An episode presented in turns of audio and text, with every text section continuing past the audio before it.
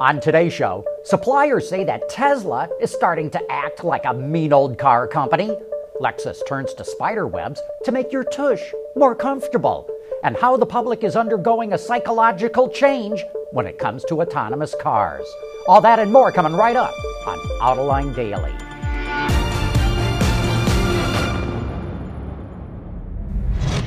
This is Autoline Daily, the show for enthusiasts of the automotive industry. You know, Tesla is starting to look more and more like an old-line car company. It's getting into nasty disputes with more and more of its suppliers.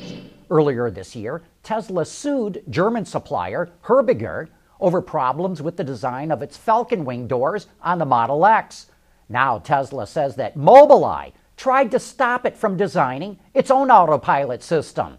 For its part, Mobileye says it's going to drop Tesla as a customer, and that is unprecedented for a supplier to try and stop an automaker from developing new technology, and it's unprecedented for a supplier to publicly announce it's dropping a car company as a customer. Well, wait, it gets worse.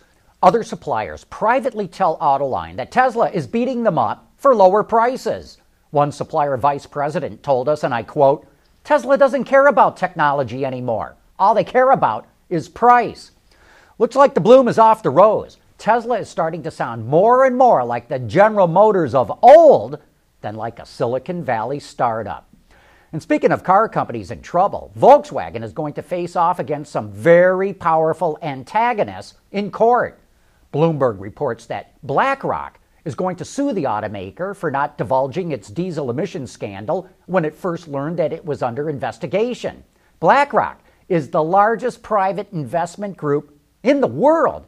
That means it has very deep pockets and has the ability to take VW to the mat in court if needed. And it's not just BlackRock. So far, 450 lawsuits have been filed against the company. VW says those claims are unfounded.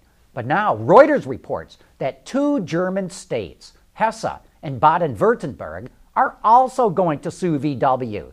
Their pension funds hold VW stock, and they lost millions when that stock plunged after VW finally went public that it was under investigation.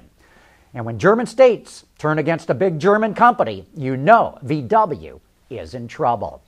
Still to come, Lexus is inspired by spider webs to make more comfortable seats. Autoline Daily is brought to you by Bridgestone Tires, your journey, our passion. Dow Automotive Systems, advanced materials that deliver better results. And by Lear, a global leader in automotive seating and electrical systems. There's some new cars on the road you might not recognize. They're from a brand called Genesis, and if that name has a familiar ring to it, it's because for the last few years it's been one of Hyundai's luxury models. That is, until the South Korean automaker decided to put all its chips on the Genesis name. This is a brand new luxury brand. This is completely separate from Equus. Hyundai, our parent company, had two luxury vehicles. One was Genesis, the other Equus, and it was time, we felt, to really execute luxury properly. We needed to have a separate brand so we can focus on luxury customers properly and focus on a luxury product. And that's what the Genesis brand is about. To hear more about this new luxury brand, the Genesis dealer body, and its flagship sedan, the G90, go to our YouTube channel for an in-depth feature featuring our own Katie Gritzinger. With the Paris Auto Show right around the corner, more automakers are revealing what new products they'll have on display. Now Volvo is the latest, taking the wraps off the V90 Cross Country. Compared with the regular V90, the Cross Country comes standard with all-wheel drive, a higher ride height, and a chassis that's been modified to handle off-road driving. Production of the V90 Cross Country kicks off this fall in Sweden. And you'll find more than just new cars in Paris. Lexus is showing off what it calls the kinetic seat concept. As you can see, the back and bottom feature a spiderweb pattern, which helps disperse a person's weight to make longer rides more comfortable. It also helps to stabilize your body, and that helps steady your field of vision. It's also somewhat environmentally friendly. The webbing is made from sustainable sources, not oil-based materials, and it's slimmer compared to a regular seat, and that helps cut weight from a vehicle. Hey, coming up next, the public is undergoing a psychological change when it comes to autonomous cars. For the people at Dow, racing is a sport and a science. We enjoy one and learn from the other. But like most competitive people, we like winning at both. This is the human element at work. Dow. As we keep saying, autonomy could be the most transformative technology to hit the automotive industry in 100 years. But are people ready for it?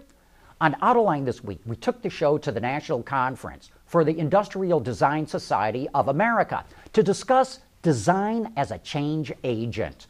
In the following clip, my panel discusses how society is going through a psychological change in regards to autonomous cars.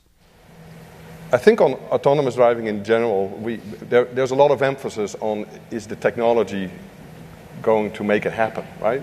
And that's the biggest challenge in the first place. But I think the second place is really what's the psychology behind it once that's going on.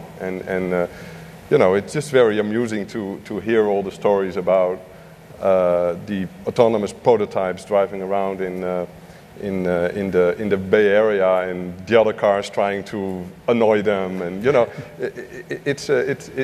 these are all really cool and real things that happen.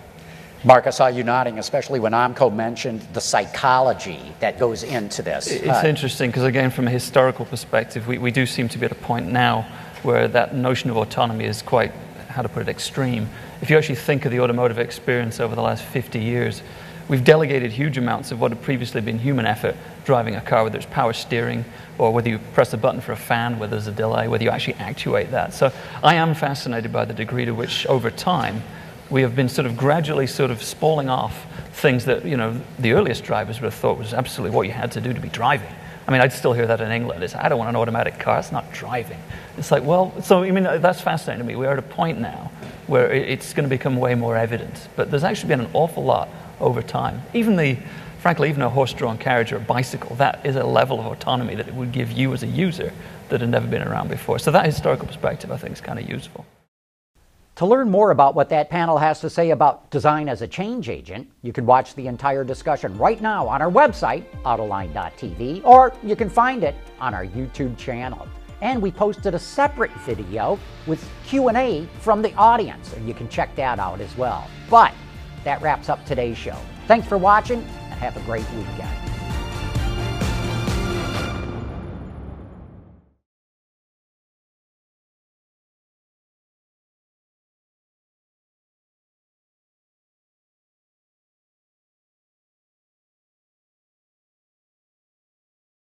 The Wards Auto UX Conference will explore the latest technologies and consumer expectations for tomorrow's automotive user experience.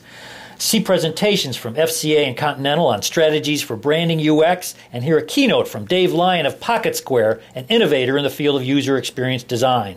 We will recognize the winners of Wards Auto's 10 Best UX Awards, and you can check out all the winning vehicles on the show floor. Join us October 4 in Novi. Register now at wardsauto.com/UX.